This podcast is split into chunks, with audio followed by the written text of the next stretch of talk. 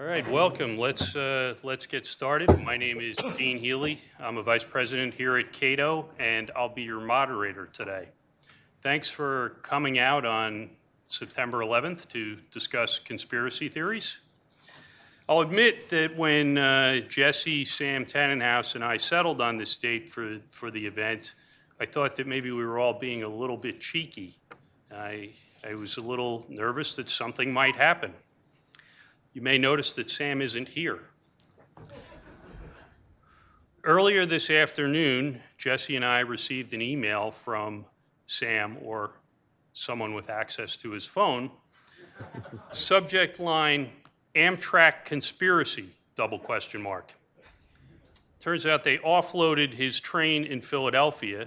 Service to DC has been cut off, and he had to turn around and head back to New York, or so we are told. Fox News reports Amtrak has suspended train service between Wilmington, Delaware, and Baltimore after overhead wires were damaged in Maryland. It is not clear yet what caused the damage. So there are shadowy forces at work here, and whatever their motives, it's pretty clear they didn't want this event to happen. But we've secured another commentator, the American conservatives Dan McCarthy, who barely an hour ago, graciously agreed to step in and join this discussion. Uh, to get us started, let me say a, a few words about, uh, about Jesse's book, The United States of Paranoia, a Conspiracy Theory. Uh, Jesse takes as his jumping off point uh, historian Richard Hofstadter's uh, famous 1964 monograph, The Paranoid Style in American Politics uh, which he wrote in that essay, is one of heated exaggeration, suspiciousness, and conspiratorial fantasy. You all know the, the, the type. We tend to associate it with uh, swivel eyed characters who use too much all caps in their emails and know way too much about long form, form birth certificates and the melting point of structural steel. but as, as Jesse argues in the United States of Paranoia, it's much broader and more deeply rooted than that actually actually. It's not just your crazy uncle. It's actually america.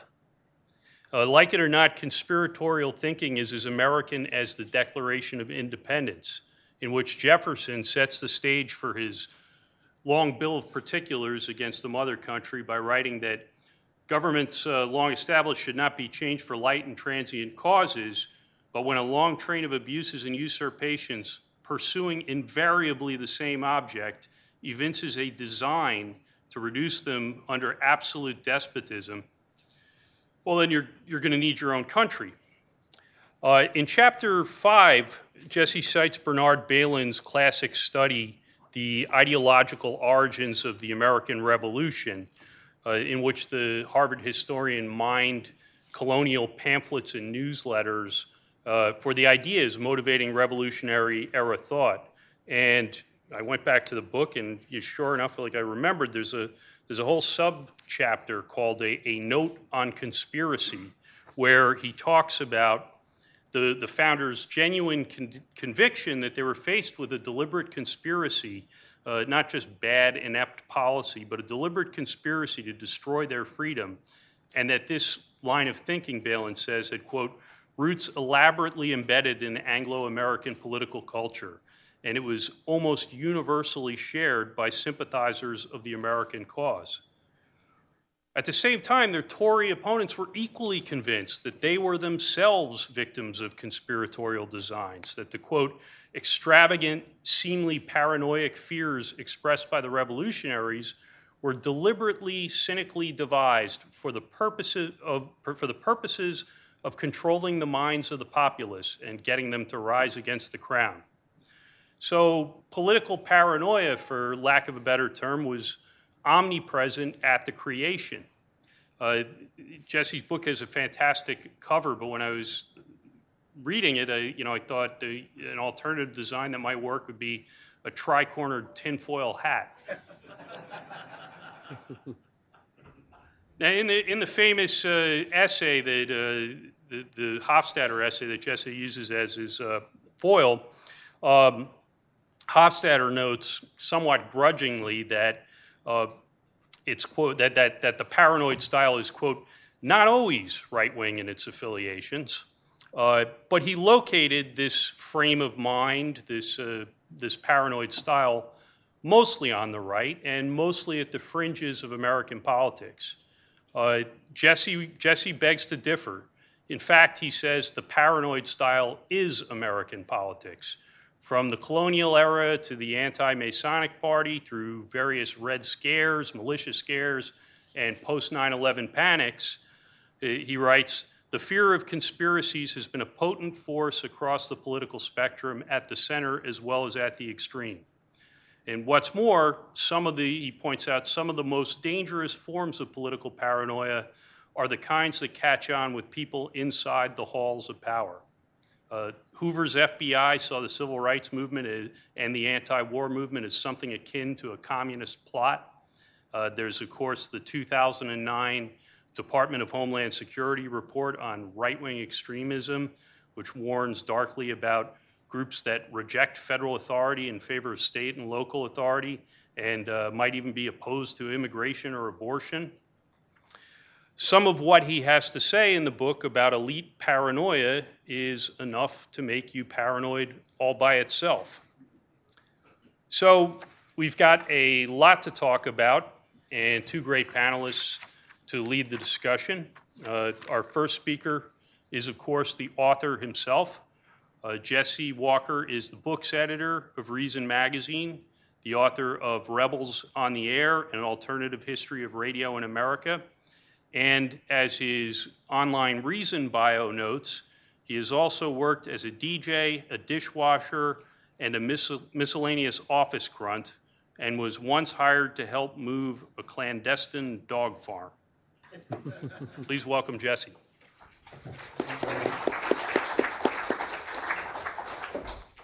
Hey. So I thought I would uh, start by discussing um, sort of three themes that go through the book. Um, usually I just say there's two, and I just sort of realized doing a lot of radio interviews and such over the last couple of weeks that there's another theme which I did not um, spell out as much, but it helped motivate the book, and I think it um, speaks to the way a lot of people think about conspiracy theories, political paranoia, and so on. And that is that you can't reduce conspiracy thinking, broadly defined, to just a single social or psychological explanation. People love to do this, and there's always sort of the moment, or often the moment, where the interviewer asks, you know, aren't conspiracy theorists just trying to simplify a complex world? And the answer is, well, yes, that's true of many conspiracy theorists. Indeed, it's true of many theorists in general. Theories are good like that. Um, but there are others who just delight in complicating things that seem to be simple. Uh, they might pile on one theory that calls consensus reality into question on top of another, sometimes without regard for how well they might fit together. Another uh, popular theory about conspiracy theories say that they take off because people can't accept randomness. That, for example, uh, they can't accept the idea that a nobody like Lee Harvey Oswald uh, could affect the course of history. And again, that, defi- that does describe a lot of conspiracy theorists. But again, there are theorists who thrive on anomalies, who indeed seem happier collecting uh, stories of the unexplained, quote unquote, than they are actually explaining them. And there's a whole tradition I discuss in the book of sort of the followers of Charles Fort and people who came after him who just love to fight anything that sort of mucks up a theory and then come up with a theory for a day that might explain it. There's also the idea conspiracy theories flourish at times of uncertainty and crisis, and they certainly do. The trouble is, they also tend to flourish at times of relative peace and prosperity. Uh, the 1990s, uh, which is about the most peaceful and uh, prosperous time of, of my lifetime in the United States, uh, was a golden age of both frankly fictional conspiracy stories like the X Files and uh, stories that people believed you know, about the New World Order and so on. Now, one reason why you can't reduce conspiracy thinking to just one social or psychological explanation it's because virtually everyone is capable of it. It's not just one personality type. And that gets to my second theme, and one that uh, Gene talked about in his introduction, which is that American political paranoia has been a force in the establishment as well as the extremes, and it has been for as long as there has been in America, at least as long as we have written records of, of America. I, I assume the Native Americans were full of conspiracy theories about one another, but certainly as soon as the colonists arrived on these shores, um, some sort of elite paranoia has been in, uh, in progress. At the same time that American slaves were whispering that white doctors were plotting to kidnap and dissect them, the planter class was constantly seized by fears of slave conspiracies. At the same time that the populist party's rabble rousers were warning about East Coast banking cabals, uh, Eastern elites were perceiving populism itself as a creation of a conspiracy, perhaps something, uh, a foreign conspiracy. At the same time that the New Left was formulating conspiracy theories about Lyndon Johnson, Lyndon Johnson was pushing the FBI for evidence that the communist bloc was behind the country's riots. And I'll give some more examples of elite paranoia later on. And then the third theme is that even when a conspiracy theory is untrue, and make no mistake, some conspiracies are real. The uh, sort of the most common criticism of the book among people who haven't read it is that um, I, how could I say there are no real conspiracies? In fact, I discuss several that you know were real, uh, involving J. Edgar Hoover and, and other folks like him. And of course, there are conspiracy theories that are half true. They get a hold on some facts and they build out in dubious ways. But even when a conspiracy theory says absolutely nothing true about the objects of the theory, if it catches on, it says something true about the anxieties and the experiences of the people who believe it. It becomes a form of folklore. And I think that, uh, you know, just as uh, an animist um, describes uh, natural forces as though they were concrete things as a will of their own, um, some conspiracy theorists uh, describe social forces as, they were, as though they were concrete things with a will of their own. Um, a, uh, a, loss of liberty becomes a plot against liberty. A challenge to power becomes a plot against power. Uh, terrible conditions in the ghetto become a plot against blacks, and so on. So, with those uh, as sort of my background, I uh, decided I'd write a book that it didn't uh, espouse or debunk conspiracy folklore, but explore it, just to see what can we learn about America by taking a panoramic view of the fears that different Americans have had. And in the first half of the book, I lay out what I call five primal myths of conspiracy thinking. When I say myths, I don't mean stories that are never true. I mean that they're culturally resonant ideas that appear again and again when Americans communicate with one another, archetypes that can absorb all kinds of allegations, true or not, and arrange them into a familiar form. Now, the first of the, the five myths, I'll lay out the names of them before I go into detail. They're the enemy outside, the enemy within, the enemy below, the enemy above, and the benevolent conspiracy. And just uh, letting you know in advance, the benevolent conspiracy is not people who think that the CIA killed Kennedy and he had it coming. It's, it's, uh, it's, it's different from that. Um, the enemy outside is defined by the fact that you think he's out there trying to come in. He's outside the community's gates. Um, the details vary at different times and places, but several characteristics of this narrative recur. There's the image of the world outside the community's gates as an unfriendly wilderness where evil forces dwell. There's the proclivity to see those forces as a centralized conspiracy guided by a puppet master or a small cabal. There's the fear of the border zone where cultures mix, the suspicion that aliens at home are agents of a foreign power, and the fear that your community might be remade in the enemy's image. And there's the tendency to see this conflict in terms of a grand apocalyptic struggle uh, sometimes literally against Satan, and if not against uh, him, then against something deeply evil. The um, classic case, uh, the first case in American history, is fear of Indian conspiracies. Um, and then the second great classic case is the fear of Catholic conspiracies. Um, the Indian conspiracies tended to embody white Americans' fear of the anarchic New World. Papal conspiracies embodied their fear of the aristocratic Old World that they left behind. Naturally, there were all sorts of stories in which the Indians and the Catholics were working together because, you know, they always do, I guess. Um, next uh, is the enemy within. And the most essential element of the enemy within is that anyone could conceivably be or conceivably become a part of the conspiracy. With the enemy outside, the conspirators are conspicuously alien in some ways. In some way, uh, here the plot permeates ordinary society. The classic example, of course, is the Salem uh, witch, uh, witch trials. Uh, a pop culture example are uh, the invasion of the body snatchers and all of its various uh, kindred stories about pod people, um, where even you might be made a part of the conspiracy in the end without, being, without wanting to. Next, the enemy below. In this story, as with the enemy within, the community's foe is found inside the city's gates. But these conspirators are not indistinguishable uh, from everyone else. They hold a distinct position at the bottom of the social pyramid, which they aim to overturn.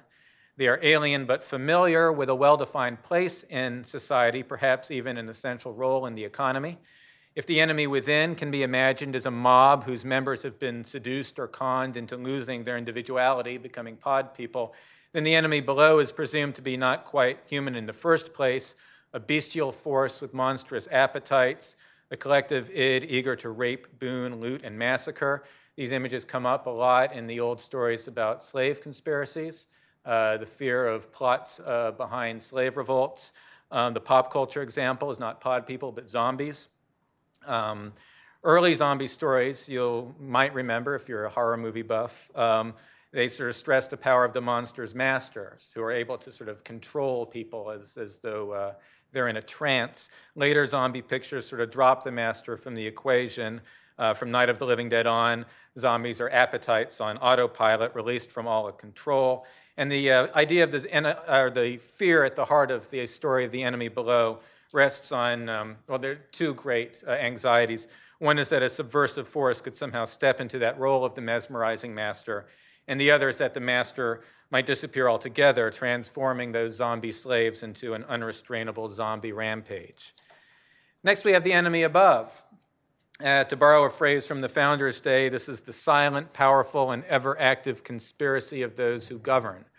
Uh, these are conspiracies in the government, large corporations, other powerful institutions.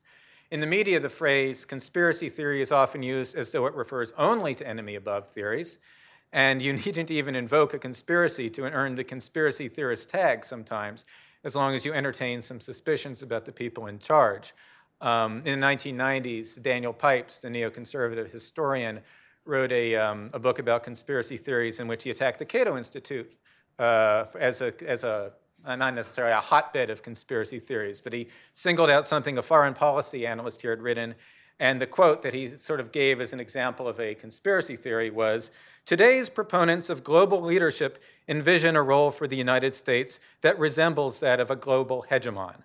This does not strike me as exactly tinfoil hat territory, um, but that's the way that the enemy above stories get treated. On the one hand, if you're suspicious of the people in charge, even if you're not invoking a conspiracy theory, you might be called a conspiracy theorist.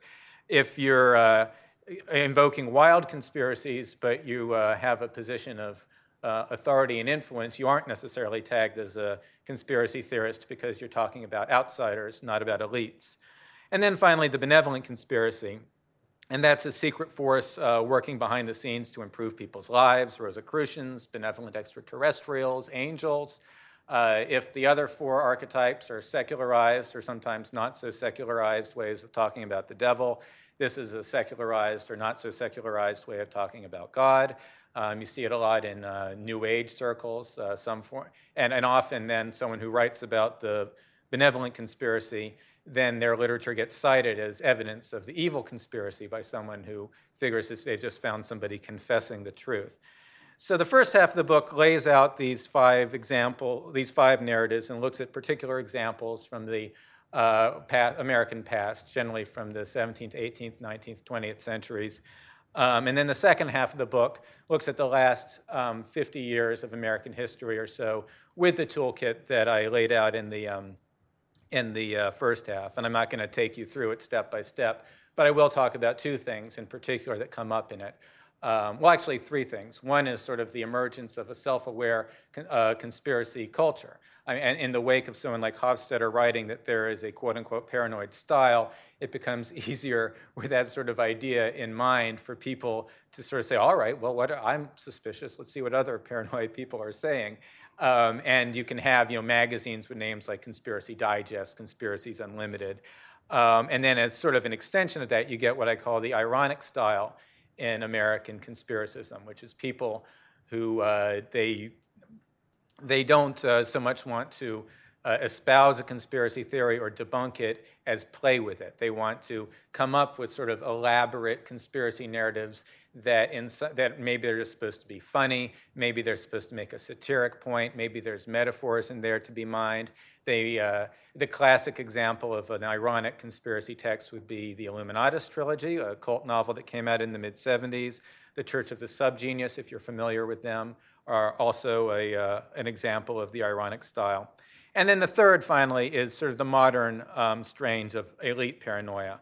Um, because I think that, as, as Gene said um, in his introduction, the, um, the people within power, by, definition, by the definition of the word power, have greater capacity um, to do ill. And I'm much more worried about uh, uh, paranoia, the paranoia of, um, of people in the government and mass media than I am about outsiders. And I, I, I, would say that in the 21st century, there have been three especially potent sort of episodes of elite paranoia. And each time you can sort of pair it with a form of outsider paranoia that was more likely to get tagged as a conspiracy theory, but didn't have nearly as much impact. Right after 9/11, of course, you had you know the so-called 9/11 truth movement saying it was an inside job and so on. But the much more potent form of uh, conspir- or paranoid thinking uh, that hit the country after 9/11 was the sort of fear where you know you see a little bit of uh, coffee creamer you know spilled in an airport and suddenly there's an anthrax attack underway, or a, a whole neighborhood in, in Texas gets shut down because some sort of jerry-rigged contraption is spotted in the um, in someone's uh, mailbox. In that case, it's a true story. It turned out to be an eight-year-old science project, and what's sort of telling about that event is not that somebody thought, all right, World Trade Center, Pentagon, obviously some neighborhood in Texas is going to be the next target, although that's interesting in itself. But it's that after they found out what it was, the police still felt the need to confiscate it just in case. Um, the second uh, sort of great 21st century episode of elite paranoia uh, is Hurricane Katrina, or in general, actually, the whole reaction to big natural disasters. But Katrina is a good synecdoche for that because, um, again, the uh, this the centralized, militarized response um, to Katrina, uh, which not only was so ineffective, but got in the way of, of so many people's efforts to um, you know, help out um, the victims of that storm in the aftermath, you know, was driven to a large, both by this general idea that there's a bestial mob out there and by these wildly inaccurate rumors. Uh, you know, people firing at the helicopters, you know, uh, the uh, riot-like conditions in the Superdome, and so on. And again, you heard more people talking. If someone discussed paranoia in the wake of Katrina, you were more likely to hear about the people who thought the government deliberately blew up the levees.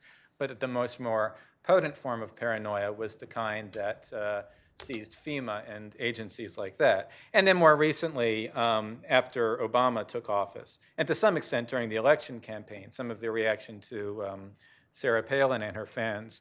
Um, obviously, a lot of Tea Partiers have conspiracy theories. I write about the birthers in the book for a few pages, but there's also, you know, there was this sort of vast, this effort to see these disconnected crimes. Um, the shooting at the Holocaust Museum, the assassination of an abortion doctor in, in uh, Kansas and so on, as part of this sort of uh, rising tide of uh, fascist violence. In fact, the, the, data that, to the extent that we have data, the number of you know, incidents of right wing violence uh, in America was falling in 2009 and 2010. You wouldn't have guessed that from the moral panic that was going on in the media.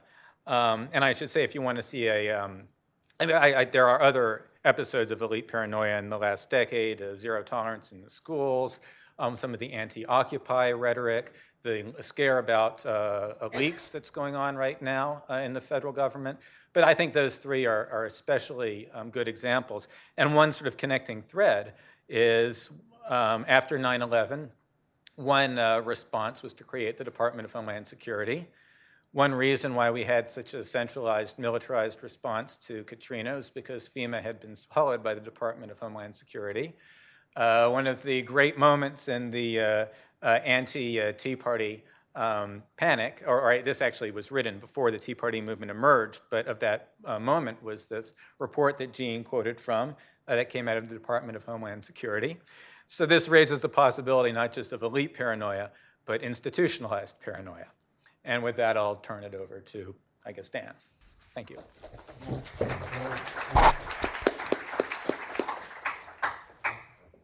We're very happy to have as our featured commentator somebody who took the job on incredible short notice, uh, and, uh, that's Dan McCarthy, uh, who agreed to, to step up here.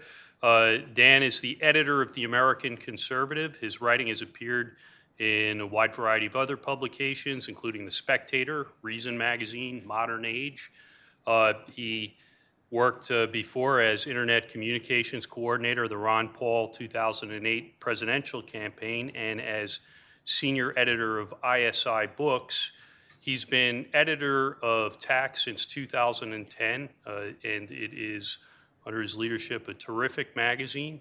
Even David Brooks, who, who certainly can't find much to agree with in, in uh, the pages of the American Conservative, admits that it's one of the more dynamic spots on the political web.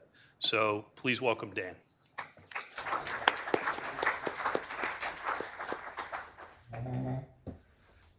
Uh, well, thank you very much, Gene.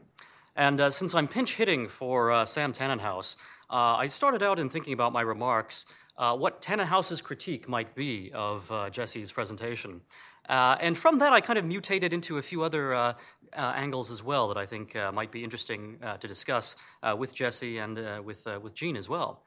Uh, so, what I'm going to look at is kind of an ideological examination of to what extent the left, the right, and even libertarians uh, might be susceptible to certain kinds of paranoia or certain intensities of paranoia and conspiracy thinking, uh, which may or may not be worse than one another. I think uh, one criticism that one might make of Jesse's approach is that it's too balanced. There's this sense of uh, symmetry that comes out. And of course, Jesse's reacting against the very unbalanced approach of someone like Richard Hofstadter, who sees conspiracy and paranoia as being hallmarks of the right. But perhaps, uh, perhaps Jesse goes a little too far. Perhaps there are indeed differences between the left and the right, and indeed libertarians themselves, when it comes to the styles of paranoia or conspiracy thinking that are um, representative of each. So, as far as the right goes, and here again, perhaps I'll give a, a, a sort of quasi Tanenhaus take on things. Uh, Sam Tanenhaus has been very critical of what he calls uh, the spirit of revanchism that has uh, taken hold of, con- of, conservatism as he sees it. That uh, a conservative movement, which started out with thinkers like Bill Buckley and James Burnham, has become more populist over time and perhaps more, uh, more hate filled. So Tanenhaus might well say that even if Richard Hofstadter was perhaps wrong to some degree uh, back in the 1940s and 1950s, is he in fact correct today? Are we seeing perhaps a perfect storm of paranoia on the American right? And one symptom of that might be that it seems as if uh, each of the um, you know, sort of four categories of hostile conspiracies that Jesse outlines. Uh, we'll, we'll, ignore the benevolent conspiracy for the time being. But as far as the four hostile conspiracies uh, are concerned, the conspiracy above, the enemy above, the enemy below, the enemy within, and the enemy without, uh, the right right now seems to be keenly concerned about each of these areas. It's not just one or two, but it seems to have enemies uh, from every quarter. The enemy above, of course, uh, is Barack Obama and perhaps uh, the federal government in general. The enemy below, and you're seeing this uh, with uh, some of the rhetoric about uh, the Trayvon Martin incident, for example. Uh, you can look at headlines on the Drudge Report and see the uh, sort of things that they like to highlight. The enemy below seems to be minorities or people who are perhaps on food stamps or who are receiving government benefits. The enemy within is, of course, liberals themselves, and perhaps in particular secularists. There's an increasing sense of being besieged that one finds among Christian conservatives. And the enemy without uh, you can see anytime that foreign policy is discussed, uh, there's a sense that Islam is our enemy, that a billion people worldwide are somehow coordinating their anti American thoughts and activities uh, to our detriment. And obviously, there are you know, terrorist groups and other uh, malign actors in the world, but there seems to be a much larger uh, conspiracy that many on the popular right are concerned about today. So, on the one hand, uh, that seems to be a sort of perfect storm or a nexus of paranoia and conspiracy thinking that is overtaking the American right uh, at the moment. And arguably, it's perhaps not a purely ideological phenomenon. Perhaps it has something to do uh, with the people who are most likely to identify as conservatives or as Republicans at this particular historical moment. So perhaps it's not about an ideology, it may be about the middle class, perhaps, or this sense of being perhaps uh, middle aged and, uh, uh, and white in a country that is changing and that in, in the future will not be demographically the same as it has been in the past.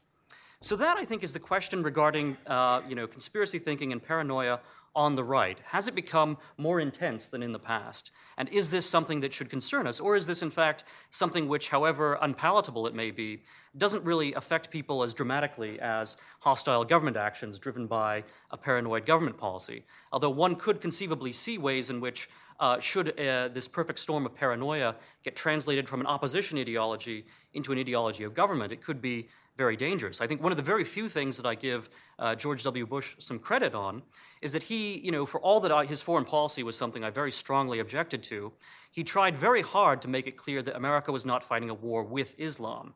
He, he tried, in fact, to emphasize that, you know, there were particular tyrants, particular organizations we might go after, but we were not trying to, uh, you know, fight a, a particular class or kind of person who was inherently evil. And some of that actually seems to be more intense now than it was uh, 10 years ago during the Bush administration.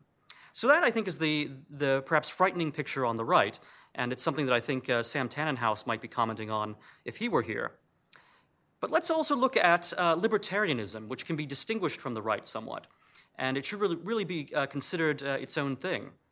It seems to me that libertarianism's interaction with paranoia thinking and with uh, conspiracies is different from that of either the left or the right in this respect. Libertarians are almost always critical of the state. They almost always have an enemy above. Whereas that's not necessarily as true of the left and the right. They may have particular enemies on whatever direction at a given time, but libertarians almost uniquely persistently have, a, uh, have an enemy above. And in fact, even Jesse's you know, emphasis on uh, the danger that conspiratorial thinking uh, represents coming from the government itself, from FEMA and from other federal agencies, Department of Homeland Security, as Jesse says, a lot of people uh, you know, would, would accuse Jesse of being a sort of conspiracy monger simply for pointing that out. That's something that libertarians are more attuned to than other people. Uh, too many other Americans are completely ignorant of this, uh, this real danger from government. But on the other hand, libertarianism perhaps is not only uh, aware of this real danger, but is theoretically inclined always to have a certain uh, hostility towards uh, authority which perhaps has a, a less desirable quality as well. I can give you a, an anecdote from my own time with the uh, Ron Paul 2008 campaign, which points to what I might call the libertarian paranoia paradox. Uh, I joined the campaign on, in 2008 right after the uh, New Hampshire primary. And that was also right after the uh, New Republic had broken the story of Ron Paul's newsletters and their controversial things about race. So it was a time when there was a lot of tension on the campaign and a lot of unhappiness with the grassroots. Uh, in fact, what we found is that the calls coming into the office right after the New Hampshire primary, that we were overwhelmingly not about uh, the New Republic story. There was very little coverage, very little attention paid by the grassroots to uh, you know accusations about the newsletters. Instead, what the phone calls that were jamming the uh, system uh, were overwhelmingly concerned about were the Diebold machines the uh, electronic machines that registered people's votes. And what was interesting about that, and what I think points to a libertarian paranoia paradox here, is that the very thing that made the activists who were jamming the phone lines such good libertarians and such intense and really uh, you know, heroic supporters of Ron Paul in 2008 was also something that made them less effective political activists because they were so um, concerned about this idea that there were evil forces in the world all around, even in the voting box, uh, the voting booth, that um, when it came to a time where actual you know, political action uh, and organization and um, activism could have had a, a, major effect, they became very easily sidetracked and very easily diverted into uh, this idea that either the campaign couldn't win because it was, uh, you know, the deck was stacked against us by the electoral machines, or else, um, even if they thought that there was a way to reform the system, they were so interested in investigating this issue that there was very little chance to actually go out there and do more campaigning work. So, one of the things that makes, go- makes good libertarians perhaps also makes them less politically effective. And finally, very briefly, uh, you know, Jesse's book talks uh, about you know a number of conspiracy theories that pop up on the left, and certainly the hard left uh, is home to a great many uh, kinds of conspiratorial thinking. But I think the center left might be an interesting uh, thing to examine here because the center left uh, it, it's often, it seems to have almost the opposite of libertarianism's uh, quality, in that the center left, especially right now with the Democrat in office, uh, is very favorably disposed towards government power. It doesn't like to think that there could even be legitimate problems coming from above, let alone that there might be, uh, you know, that. Um, it, it, it, tries to avoid having any kind of conspiratorial or paranoid view of government. It wants to believe that government is as benevolent as possible. Uh, but what, what, what, one does see very uh, sort of intensely uh, on the, uh, the center left is the sense that it's okay to demonize anyone who uh, sort of uh, dips their toe into conspiracy thinking. There's this sense of, on the left, where it, it's anti paranoia. It's a kind of heresy hunting where anyone who expresses a degree of skepticism about anything that the center left uh, you know, considers beyond criticism, especially the federal government and its benevolence, and you know, the, perhaps the particular president that we have in office now, is instantly demonized not simply as someone who might be mistaken about something, but as someone who is, in fact, a sort of wild eyed or swivel eyed uh, loon. And so I wonder, you know, if we have three different styles of paranoia here a perfect storm emerging on the right, a sort of endemic level of paranoia or conspiracy thinking among libertarians about government, and then on the left, a kind of anti paranoia that is perhaps the last acceptable form of bigotry and hatred.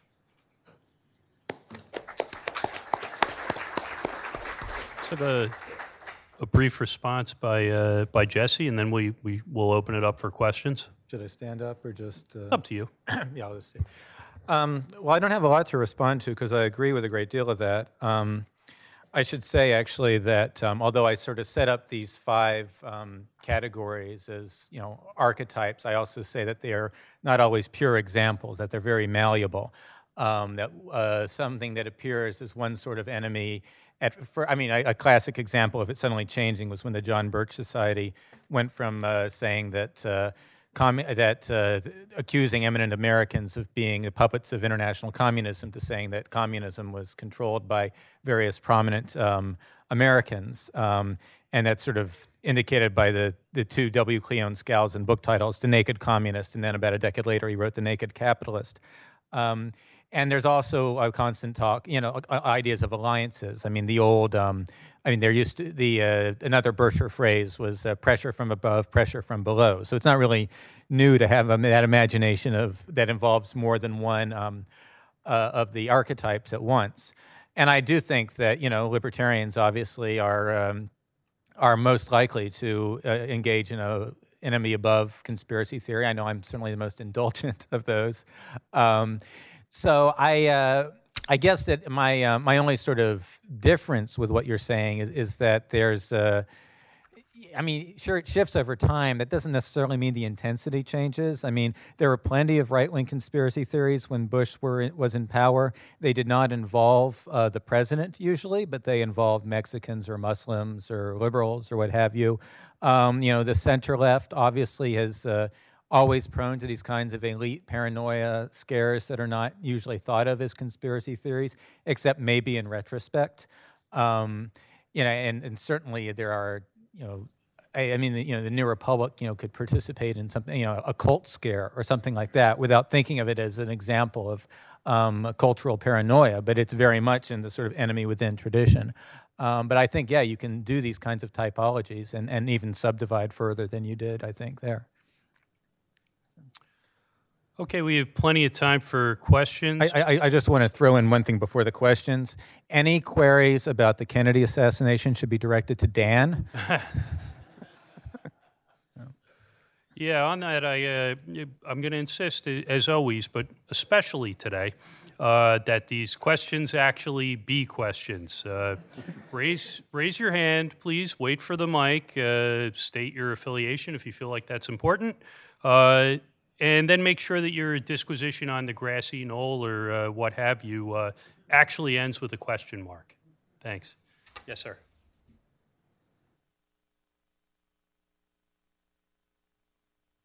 Wonderful presentation. Two brief questions. The first is you seem to have confined yourself to paranoia in American politics, and I'm curious: is it whether whether it's any a, a basically a human phenomenon, or is it um, that throughout the, the world, or is it any, really any worse in the United States than it is in various foreign countries. And one element I've discerned is that people with a conspiratorial theory imagine that there was a perfect time, a kind of Garden of Eden. Usually, when it was eight, when they were eight years old, the world was perfect, and it's been downhill ever since because some nasty people are doing bad things.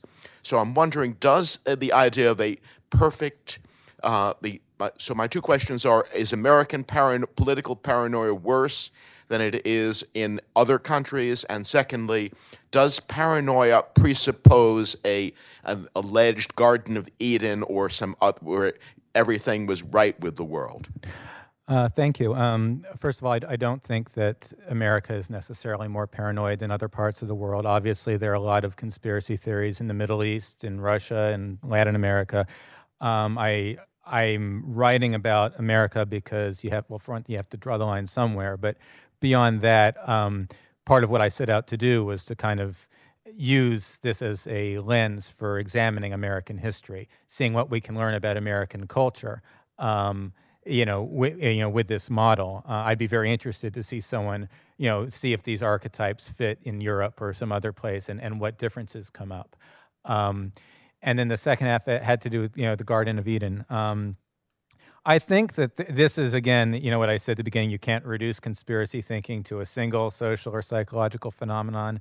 There is often an affinity between conspiracy thinking and apocalyptic thinking, and there is often a, a, a sort of an affinity between apocalyptic thinking and utopian thinking, and that utopia is often located in the past.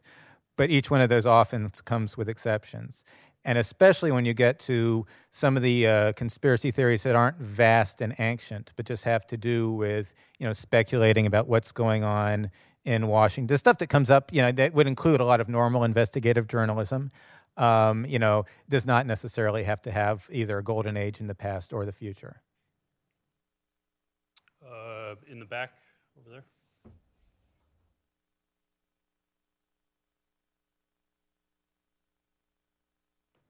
Hi, uh, Michael Willie, uh, paranoid libertarian. Thank you uh, for coming here today. Um, I'm uh, curious uh, if you have any chapter in your book, and I think it would have to be a chapter dedicated to Alex Jones, uh, the man who I think most embodies the insanity of conspiracy theories nowadays. Um, just just a quick quote from him on the conspiracy behind Syria. Um, it's the globalists here running my life that's why they're my front and center problem. They are the biggest, most organized, eugenics based scientific dictatorship, transhumanists at the top that plan the extinction of almost everybody and a new species to rise up, or humans merged with machines. That's their religion, and no one's discussing that. Everyone is going to be deindustrialized. Everyone is going to be put back into the Stone Age and controlled. And Obama and the globalists and the robber barons, they're going to fly around in their jet copters and their Air Force Ones and their red carpets like gods above us. And they're going to get the life extension technologies. That, that that's almost Whitman esque, you know? I mean, it, you, I could see it broken up into lines. I have one passing reference to Alex Jones. Uh, it, it's, uh, I mean, it, as just in terms of his. Um, his role in sort of the modern spread of the idea of the Illuminati. I, I don't get into a detailed discussion of him. He's a fascinating character. Um, uh, one thing that's interesting about him, I, I, to me, like the defining Alex Jones sort of moment, or, or at least most interesting to me, is you can look online and see him ranting against Justin Bieber. Um, and you know it, it's sort of like and this is like a sort of a classic american sort of attitude like they're giving us that crap the you know the big corporate america to keep us transfixed with the justin bieber. And and it's like he's managed to um, i love the fact that he's managed to have not just the sort of the libertarian concerns and the sort of mix of right wing and left wing and so on concerns he has but you know the sort of teenager who knows that corporate rock isn't isn't punk enough. Um, so that's you know, yeah, he would be. Um, I don't know. Maybe someday I'll write something about him more than I did. In the front there.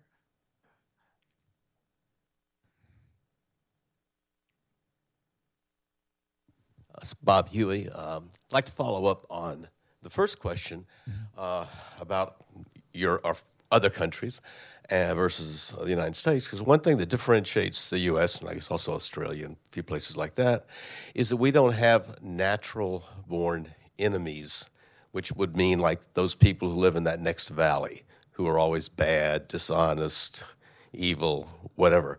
And just about everywhere else, you have other tribes, you have other groups or other nations who are not far away that you have as a uh, natural enemy. Is that a need the human has that maybe we're just creating in this country? Well, I think that um, actually the at the beginning of the settlement of America, you, you did have that. You had the fear of the Indians, and that's the first really detailed thing I get into in the book. Um, I mean, the name of the chapter is the the devil in the wilderness, um, and you know, Indians were literally perceived as, in in some quarters as being you know manipulated by the Prince of Darkness. Um, uh, you know, there's talk during the witch trials in, in Salem that perhaps you know, you know, the Indians were behind it, sending in invisible forces. Um, and of course, you know, we saw that uh, that ended in genocide. So yeah, that's an example of how um, paranoid thinking can have terrible results. Um, but I mean, since then, as you know, the U.S. sort of continued to build out, that same sorts of ideas were projected onto the Kaiser, which I discuss in uh, in detail, and onto um, you know, I, I, don't go into as much into yellow peril uh, things, but again, there's uh, those ideas, but it's similar. So it's like by the time you know the United States managed to have the Indians not be perceived as a threat, it was mucking about and making more, uh, uh, you know, neighbor, you know, threats for itself around the world. So. Jason Jason Kuznicki, Cato Institute. Um, if I had walked up to you in early spring of this year and just said everything that the NSA is doing, I would have been called a conspiracy theorist. Mm-hmm. Uh, what do you have to say about the production of true knowledge in a world where the form of the conspiracy actually sometimes turns out to be real? How do we sort out true from false? In the media and in our own thinking and in various cultural forms. Uh, you know, what, what, do you have to say about about the production of knowledge and, and the sorting out of true from false conspiracies? Yeah, well, I mean, I, I do say, as I said, there are real conspiracies out there. I have a chapter in the book that really looks at sort of the post Watergate investigations in the 1970s, the Church Committee, and so on. Um, misbehavior uh, by FBI, CIA, and so on. Um, and that's a you know the enemy above that is a libertarian. I'm worried about you know, um, and and one effect of this, of course, was not only to now there are examples in the books of real conspiracies, but of course in the 70s that lowered the bar for imagining still more uh, enemy aboves out there, as, uh, as that perhaps the uh, evidence wasn't as solid for. Um, but getting to your, your question, I mean, it's, it's the same way you evaluate truth claims in general. I mean, I, I don't think that you should reject a story that involves a conspiracy just on the grounds that it involves a, a conspiracy. People conspire, the word's in the language for a reason. Um, there are some claims you can sort of reject out of hand because they're self evidently foolish, because they involve lizard men, you know, or something like that. Um, but I, I, I mean, I, it just has to do with any sort of you know effort at, at journalism. You know how you weigh the evidence. Um, and I, I, I, don't know if this really answers your question. I mean, there, there's always you have to live with a great deal of uncertainty um, reading the news each day, and, and that's just part of life.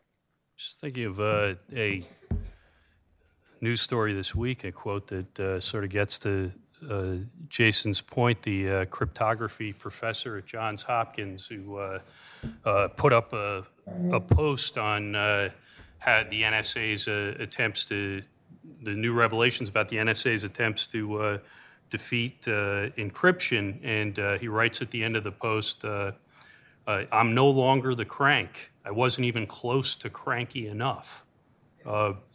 and just take a moderator's privilege here.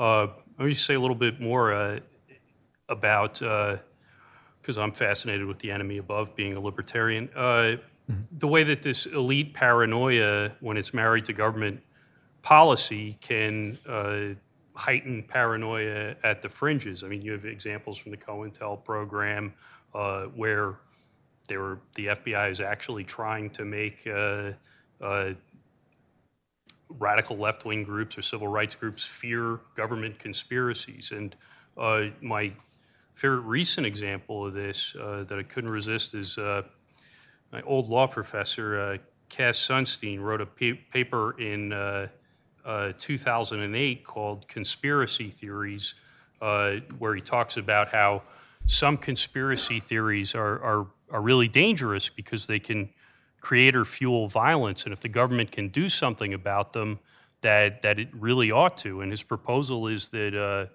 government agents and their allies might enter chat rooms, online social networks, or even real space groups and attempt to undermine percolating conspiracy theories by raising doubts about their factual premises, causal logic, or, or implications for political action.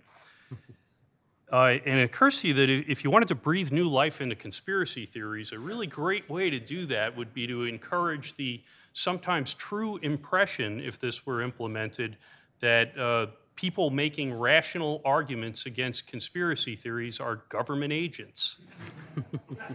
uh, and uh, as, as somebody pointed out uh, recently, uh, in August, uh, President Obama nominated Cass Sunstein to, to serve on the White House panel uh, reviewing NSA surveillance. So I wondered if you'd say a little bit to what extent is this like a self licking ice cream cone where the paranoia about paranoids inclu- encourages the paranoids to be more Yeah. paranoid and on and on? Yeah, I mean, I- as I say about, uh, I mean, for those of you who don't know COINTELPRO, this was FBI's effort to infiltrate. I mean, there was a, various elements to it, but in, at the core, infiltrate and disrupt um, various groups that uh, there are different categories: a Communist Party, um, white hate groups, you know, the New Left, and so on.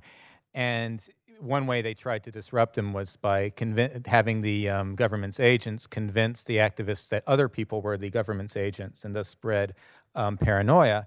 And uh, as a result, you basically had a government conspiracy to defeat alleged subversive conspiracies by convincing the alleged conspirators that they were being conspired against. Um, and, and at that point, I, I, I don't think there's any way to escape from, you know, the, the I- at what point the, the truth claims kick, in, I don't know. Um, I also had a fun time trying to um, track down some of the people who were, whose COINTELPRO um, uh, experiences uh, were um, detailed in various, uh, uh, you know, files that have been declassified but have the names blotted out. And without a whole lot of luck, but I, I- I did have one person who was, I, I think, kind of suspicious of me calling up and asking for these questions. so, Uh, yes, sir.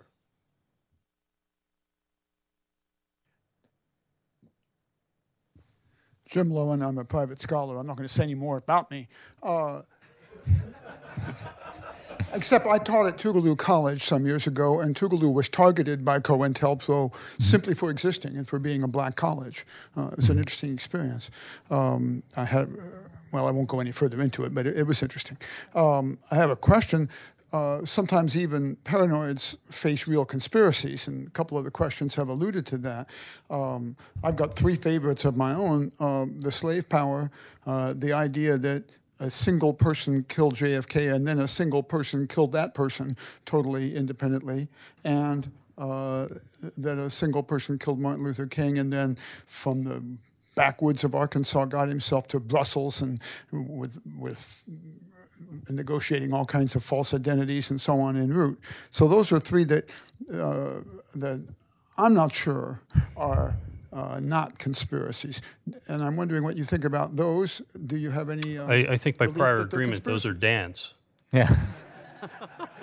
well, one of them was a Kennedy. I, I will say, of the big four assassinations in the 60s, um, the one that's, that, that's most interesting to me is Malcolm X, because obviously there were mul- multiple gunmen. There was a conspiracy there. Um, and I think, and um, Manning Marable did make the argument in uh, his biography of Malcolm X that perhaps some in the police had advanced knowledge. He didn't prove it, um, but that strikes me as, as you know the most plausible of the '60s assassination uh, conspiracy theories. So I will say that. So. Actually, I, I will say there's actually one assassination of the '60s, domestic, that every, that's just acknowledged to have been true, which was um, uh, Fred Hampton, the Black Panther in um, Chicago, who the police actually deliberately killed. So, I mean, and that's just that's not even a conspiracy theory. That's you know Mike Royko and all wrote about that. So there's um, there's one for your list. Uh, yes, sir, in the middle.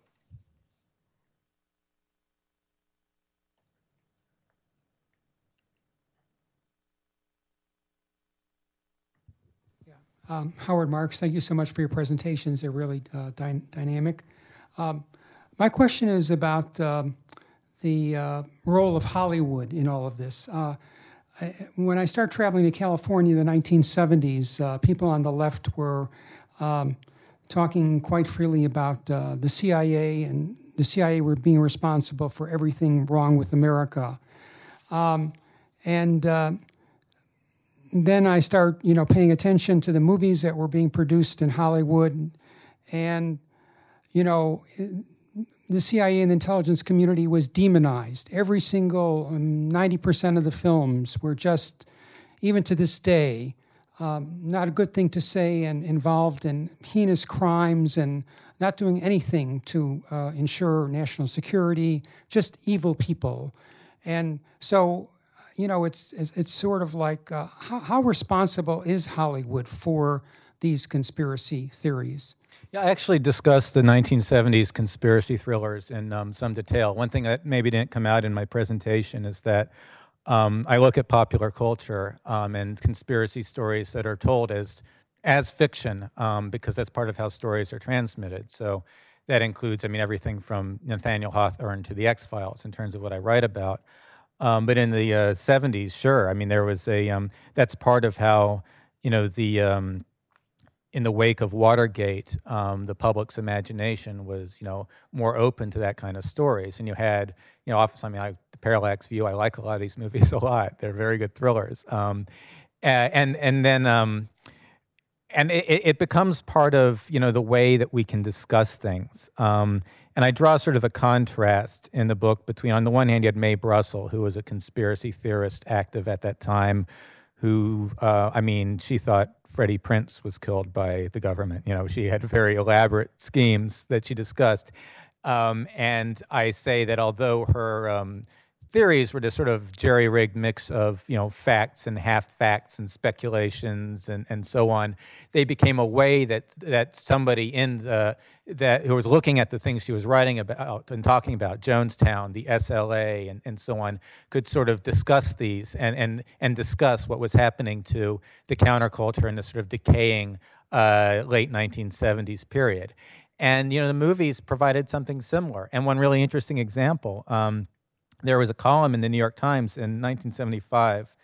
Um, I'm blanking on the name of the writer, Clifton Daniel, I think, um, in which he says that you know the CIA has even been, in passing, has even been suspected of, of assassinations, and the one example he points to is the fact that this Burt Lancaster movie Scorpio had been on TV the previous night, and but there's a story behind that, which is that he had been present when a number of uh, New York Times people had an off the record meeting with Gerald Ford. So, and asked Gerald Ford, you know, why are you trying to limit some of these, you know, investigations that are going on? And Ford says, um, well, there's stuff that could come out that would damage America's reputation around the world. And someone says, like what? And Ford, being Ford, says, like assassinations. And, and then he says, that's off the record. and so the Times people had to decide, you know, would they honor that? And they decided they would, but there were still people there who were chafing to write about it. Scorpio became a way to allude to something that he knew but couldn't say aloud. So it's very interesting the way the, uh, the sort of the stories that are told in Hollywood and the stories that are told elsewhere kind of interrelate and flow back and forth.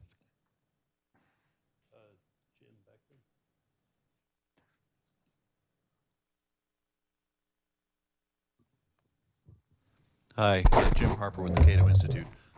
Thanks for uh, a fascinating uh, subject, and I'm going to cheat a little bit maybe try to ask two questions if Gene doesn't cut me off. One takes us back to the NSA type issues, and I want to I want to get to a conceptual question through them, uh, with reference to the argument about uh, elite uh, paranoia or institutional paranoia. My operating assumption about the NSA, the TSA, and other organizations is that they are uh, simply singularly focused and and lacking oversight and other inputs. Um, they're just they're just doing what they want to do. Um, do you do you think that there is paranoia there, or is paranoia just when someone is so so single mindedly focused that you subjectively say at some point they're paranoid? Um, So that's the, the sort of conceptual conceptual question. Um, second, I'll share a, a, brief story that that uh, brings me to an idea that, that you may have comments about. I was in Singapore maybe six years ago or so, and in the subway I saw a little flyer that said, "We're looking for this terrorist." Had a picture of him. He was from Malaysia, and I thought to myself, "Oh, what a relief it is to have an actual terrorist to look for." So in the United States, we we fear terrorists and have no actual terrorist, generally speaking, a few exceptions out there, obviously, no actual terrorist to look for, and that makes us paranoid. So is paranoia, uh, in some respects, a luxury available to people because there there aren't that many real threats to us? Um, first of all, I should say, and I I meant to say this at the beginning of my uh, talk. I'm using the word paranoia colloquially, not clinically. I stress everybody, including me, is capable of what I'm calling paranoid thinking. So I don't feel the need to sort of draw that sort of harsh line. I mean, I'm just talking about this sort of th- this general phenomenon, and I, I'm not having to, you know, make a some sort of irresponsible psychological diagnosis of you know the people running the TSA. Um, as far as uh, your second thing, I mean, yes and no. I mean, that's kind of again gets to the whole you can't reduce everything to one. But there's a quote in the book um, that I use at the beginning of. Um, the chapter on the ironic style of conspiracism, which I, I think sort of speaks to that. It's from the comics writer Grant Morrison. He says, We should be gratified that we live in a culture so insulated from true horror it can afford to play with fear as entertainment. And I don't think we're completely insulated from true horror here, but I think that there is this sort of aspect that, I mean, for a lot of times, you know, paranoia becomes like a, a, a, um, a recreational activity, right? I mean, we like to scare ourselves. You know, I, I like horror movies. I like one reason I kind of got into writing about this stuff is because I really enjoy reading Bircher tracts and things like that. You know, it's I mean, science fiction is more fun when they don't know they're writing science fiction. Um, and uh, you know, John, I mean, the Mothman prophecies. You know, I mean, that's that's a fantastic book to read. It's like the sort of so. Um, yeah, I, I answered your question and I wandered off. But, uh, yeah. Hey, Bob. For about two more, so if you keep them short. Bob Poole, Reason Foundation. Uh, an obvious question to me is Have any leading conspiracy theorists attacked your book and, and tied it to their favorite conspiracy? Uh, I did thank the Illuminati in the acknowledgments just to get out ahead of any accusations. Um, I, I, I, should say I have not been attacked um, by anyone who's read the book, but Reason TV videos that have gone up. Um, you can see all sorts of comments by people who haven't read the book, and they're pretty sure what a book about conspiracy theories would be like, what it must say, and who I'm probably. And I and I see there was uh, some. Uh, I saw a forum say, that was noting that the CIATO Institute was doing something. so. The new one. Yeah. Yes, sir.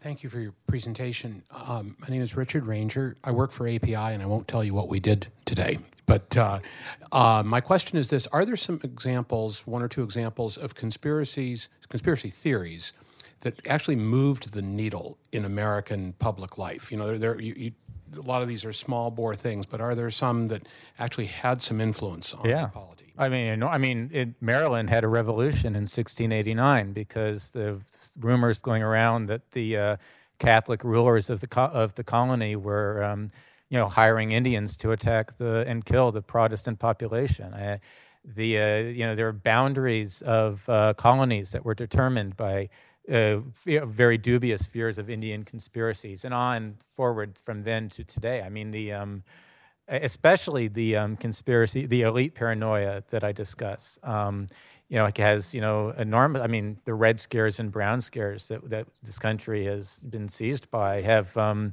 have had enormous implications for you know the Bill of Rights and, and you know other aspects of American law.